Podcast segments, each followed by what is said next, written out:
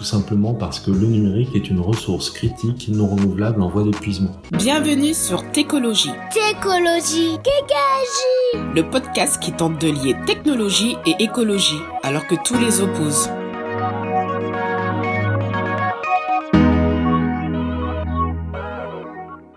Bonjour, c'est Richard Anna pour le podcast Écologie et je suis euh, à nouveau avec Frédéric Bordage qu'on avait invité, qu'on avait reçu dernièrement sur le podcast. Euh, bonjour Frédéric. Bonjour. Euh, on va éviter le, passage présentation puisque je vous invite à réécouter l'épisode où tu t'étais présenté, tu avais présenté les, les, travaux de Green IT, du collectif, etc. Euh, Aujourd'hui, en fait, j'ai voulu te revoir. Euh, C'était à l'occasion de la sortie de ton livre Sobriété numérique, les clés pour agir. Euh, C'est aux éditions Bûcher-Chastel. Euh, C'est disponible dans les bibliothèques, dans les librairies, pardon, et dans les euh, librairies en ligne. Donc, déjà, question euh, sur le format, ça m'a un peu étonné, je t'avouerai. Euh, donc il y a à peu près 90% de lexique et puis euh, 10% de prose, on va dire. Tu peux déjà nous parler de la, forme avant d'attaquer le fond? Ouais, alors en fait euh, sur la forme, l'idée c'était, euh, on est parti d'un constat, c'est que les gens ont plus le temps de lire, et donc comment transmettre euh, une somme de connaissances aux lecteurs tout en sachant qu'ils n'auront pas forcément le temps de lire les 200 pages d'affilée ou dans un continuum suffisant pour euh, euh, intégrer en fait les idées qu'on allait faire passer. Donc on s'est dit qu'on allait faire une grosse intro pour poser le sujet, euh, une conclusion finalement euh, avec des gestes clés pour agir, euh, donc à un certain à un certain niveau individuel, euh, plutôt militant, très engagé dans son entreprise, etc. Et finalement le cœur du livre au milieu, on a essayé de résumer tout le sujet de la sobriété numérique au travers des mots-clés qui sont ceux qu'on manipule depuis une dizaine d'années au sein de la communauté des experts du sujet.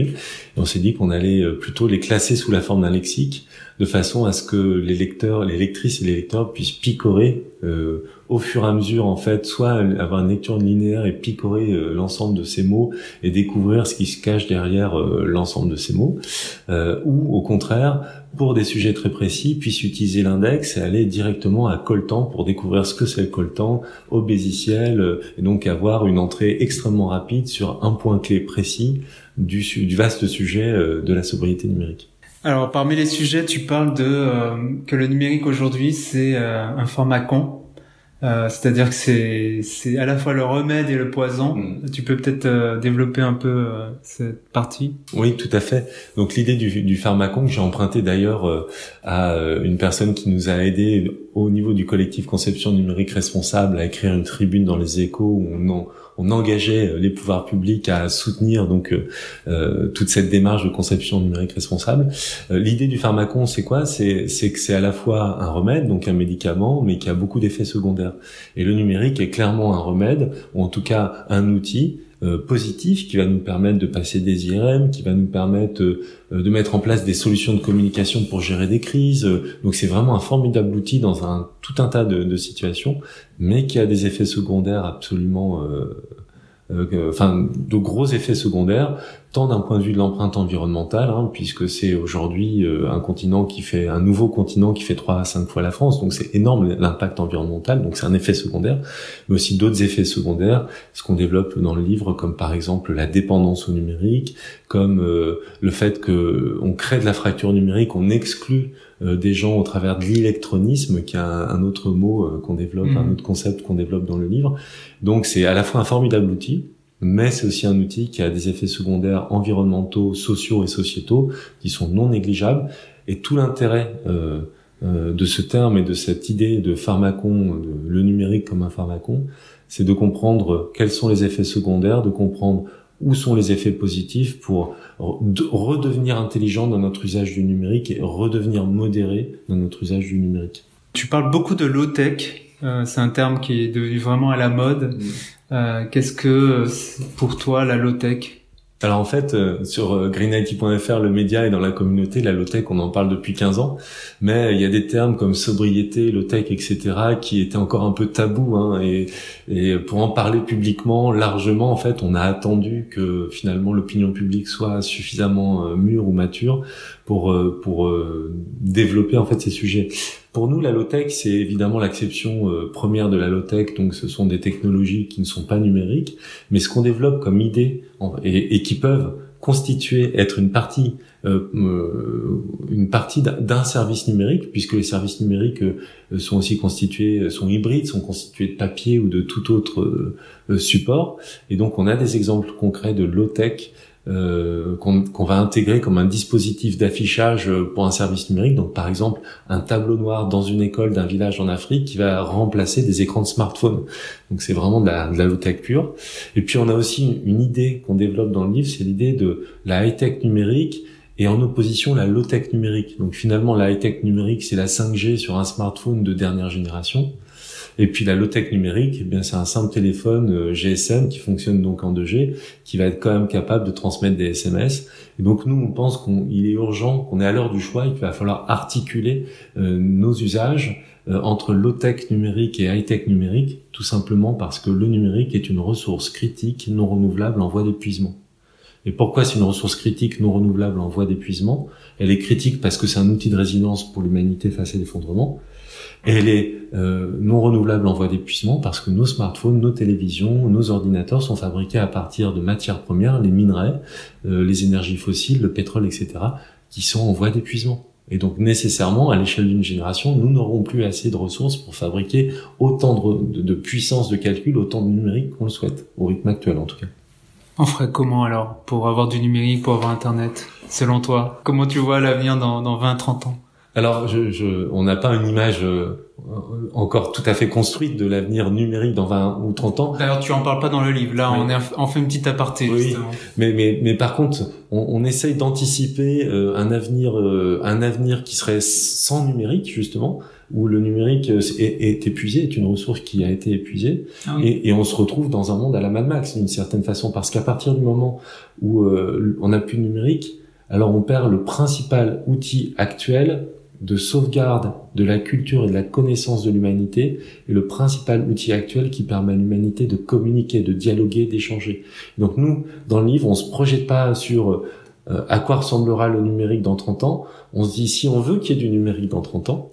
Alors il va falloir considérer que c'est une ressource critique et donc il va falloir arbitrer aujourd'hui euh, entre le fait d'agrandir inexorablement euh, la diagonale du, de l'écran géant que j'ai dans mon salon ce qui est du pur confort ou du pur loisir, ou conserver plutôt des ressources qui permettent de fabriquer du numérique pour fabriquer, je sais pas moi, des IRM, des IA qui détectent des cancers, pour stocker euh, de façon sécurisée sur le long terme euh, la connaissance de l'humanité, pour permettre à l'humanité de communiquer. Enfin, voilà. Donc nous, ce qu'on pense, c'est que si on veut qu'il y ait un avenir numérique et qu'il y en ait dans 30 ans, eh bien, il va falloir faire des choix aujourd'hui. Il va falloir euh, accepter une forme de décroissance numérique notamment sur les usages de loisirs et les usages de confort, on va dire.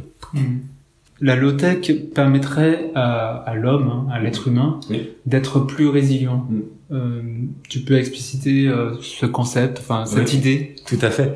En fait, l'idée c'est quoi? C'est que Homo sapiens, parmi euh, les 8 millions de, de, formes de vie animale existantes, et parmi les hominidés, Homo sapiens, puisque nous sommes des mammifères parmi d'autres, se distingue justement des autres mammifères par sa, sa capacité de résilience. Et sa capacité de résilience, elle est basée sur sa capacité à transmettre un savoir, une grande quantité de savoir de génération en génération, et sur sa capacité à communiquer efficacement. Donc on communique physiologiquement efficacement parce qu'on a un langage articulé, et parce qu'on a ce langage articulé, parce qu'on a développé euh, des techniques comme l'écriture, comme le numérique, comme le papier, on a une grande capacité bien plus bien plus importante que les autres formes de vie animale sur Terre à transmettre ce savoir. Aujourd'hui, la low-tech numérique, donc le numérique en tant que tel, mais euh, le numérique de demain sera low-tech ou ne sera pas, la low-tech numérique, on devrait euh, la penser comme ce formidable outil de communication, ce formidable outil pour transmettre des informations. Et c'est en, en ça que le numérique est un outil de résilience parce que ça nous aide à communiquer.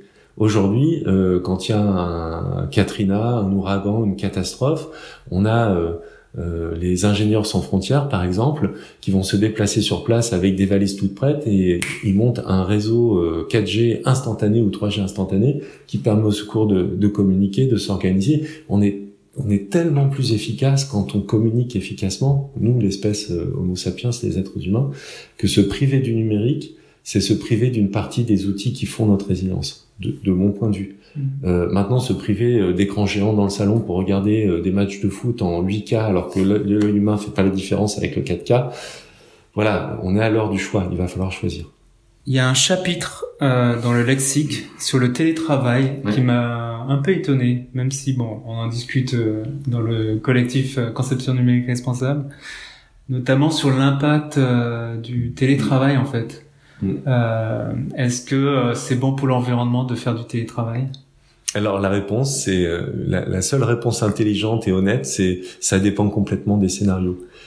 pourquoi? Parce que selon que on, télétravaille dans une petite pièce peu chauffée en hiver ou dans une grande maison euh, qu'on va chauffer à 22 degrés, euh, selon qu'on soit dans un petit bureau. Enfin, les scénarios, selon les, types de déplacements qu'on va avoir entre le domicile et le bureau, en fait, on, a des scénarios de télétravail qui augmentent de façon conséquente nos impacts environnementaux, et puis on a des scénarios de télétravail qui les réduisent. Par contre, ce qu'on sait, c'est qu'il y a des effets rebonds. L'effet rebond, c'est quoi? C'est que parce que pendant trois jours de la semaine, on télétravaille à la maison, alors on a envie de sortir, de plus sortir, de plus se déplacer le week-end parce qu'on a envie simplement d'aller s'aérer.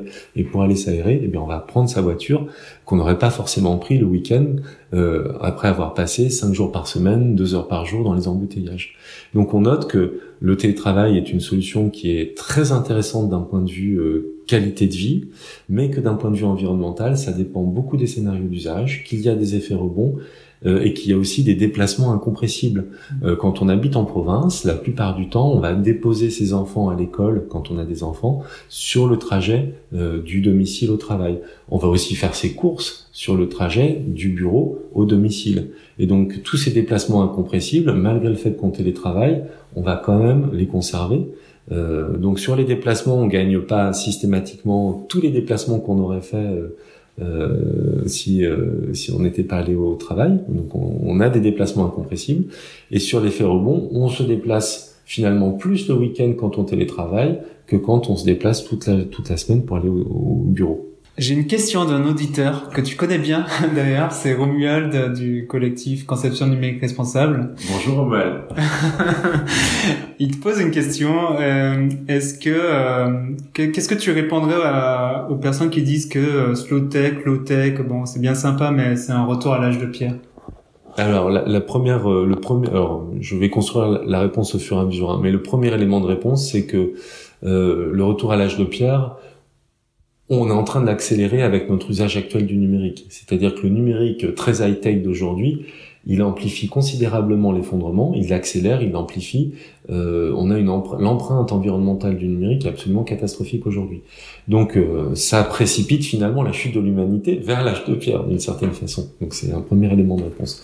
Le deuxième élément de réponse, c'est que la slow tech, la low tech numérique, c'est pas un retour à l'âge de pierre, c'est simplement un retour à l'âge de raison. C'est un retour à l'âge des Lumières d'une certaine façon. C'est un retour à un moment où on va enfin réfléchir à notre usage de cet outil. Nous sommes des hommes de Cro-Magnon du numérique et nous sommes en train de nous brûler avec le feu numérique. On a découvert le feu numérique et comme les hommes de Cro-Magnon au début, on est en train de se brûler les doigts, on est en train d'allumer des incendies partout parce qu'on maîtrise mal cette technologie parce que nous, on, la connaît pas bien.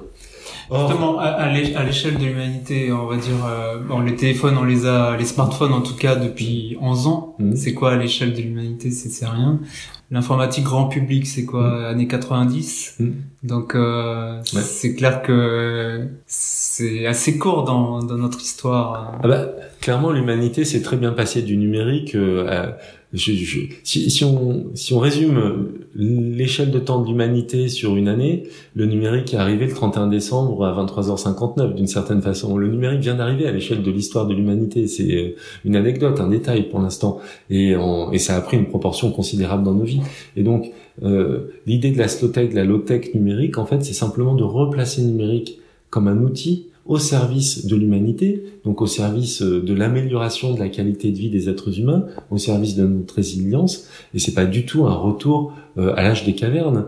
C'est simplement, euh, pour prendre un exemple concret, quand je vais prendre mon TGV demain, la SNCF va m'envoyer par SMS le, numéro de la voiture dans laquelle je, je suis situé, ma place. Et franchement, avec un téléphone qui a 10 ans, par SMS, donc en 2G, ça fonctionne parfaitement. Ça rend tout à fait le service qui est attendu par l'utilisateur. A-t-on réellement besoin d'un smartphone dernière génération de la 5G euh, pour euh, et, évidemment de l'installation d'une application qui pèse des, au minimum des dizaines de mégas, voire des centaines de mégas, pour simplement obtenir sa place dans le train? La, question fondamentale de la slow tech et de la low tech numérique, c'est ça. Et donc c'est ça pousse à articuler un certain nombre de nos usages numériques quotidiens avec des solutions euh, très simples, euh, peu impactantes pour l'environnement, pour pouvoir justement conserver euh, sous le pied, en garder sous le pied de la high-tech numérique, des supercalculateurs, des, des intelligences artificielles, etc., pour répondre aux crises, aux, aux crises auxquelles l'humanité doit faire face. Donc la slow-tech ou la low-tech, c'est justement une solution pour ne pas retourner à l'âge des cavernes. C'est vraiment comme ça qu'il faut, qu'il faut le comprendre. Merci Frédéric. Merci pour cet échange. Et puis euh, où est-ce qu'on te retrouve prochainement? Quelle est ton actualité rapidement? Alors euh, mon actualité donc c'est la sortie du livre que tu as évoqué, sobriété numérique, les gestes pour agir, les clés pour agir. Donc ça, c'est la première actualité. La deuxième actualité, euh, c'est la publication, euh, on ne sait pas encore le 11 ou le 21 octobre, de la plus grosse étude jamais réalisée à l'échelle mondiale sur l'empreinte environnementale du numérique mondial. Donc c'est un travail de la communauté greenIT.fr et auquel euh, un certain nombre de contributeurs du collectif conception numérique responsable euh, sur lequel ils sont intervenus, notamment pour proposer un rapport qui soit dans un format PDF accessible, parce que pour nous, le respect des êtres humains, toute la dimension sociale de la conception responsable des services numériques est importante. Et donc l'idée de ce rapport, en fait, c'est de comprendre entre 2010 et 2025 comment évoluer l'empreinte environnementale du numérique et surtout de comprendre quelles sont les sources pour faire des recommandations à la fois aux auditeurs, mais aussi au pouvoir public, et donc qu'on puisse être plus efficace dans notre capacité à, à réduire notre empreinte numérique. Très bien. Ben, merci beaucoup. Ben, je te dis à bientôt. À bientôt. Merci. Si vous avez aimé cet épisode, n'hésitez pas à partager, à donner 5 étoiles ou à nous dire d'arrêter carrément parce que c'est pas très sobre un podcast. Tu confirmes, Frédéric? Alors, un, un podcast, c'est toujours plus sobre qu'une vidéo HD en, en 8K. Euh, juste pour que je l'ai déjà dit dans un autre épisode, mais en, en compresse, euh, bien sûr en mono, déjà en mono et en qualité vraiment inférieure, parce que mm. pour écouter les gens parler, bah il n'y a pas besoin d'une qualité énorme. Hein. Mm. Il y a certains podcasts qui ont une, voilà une ambiance sonore qui a besoin de qualité, mais voilà on fait aussi cet effort-là, même si c'est pas génial. On essaie de transcrire, transcrire les épisodes aussi pour qu'ils soient accessibles, mais c'est pas toujours évident. C'est un bel exemple concret de sobriété numérique, le fait de, de, compresser en mono euh, dans une qualité qui est finalement suffisante et qui satisfait a priori tous les auditeurs vu le succès. Euh, bon voilà, c'est un, un, un, vrai geste simple, une démonstration parfaite de ce que c'est que la sobriété numérique. Et c'est le mot de la fin. Merci Frédéric. Salut. Salut.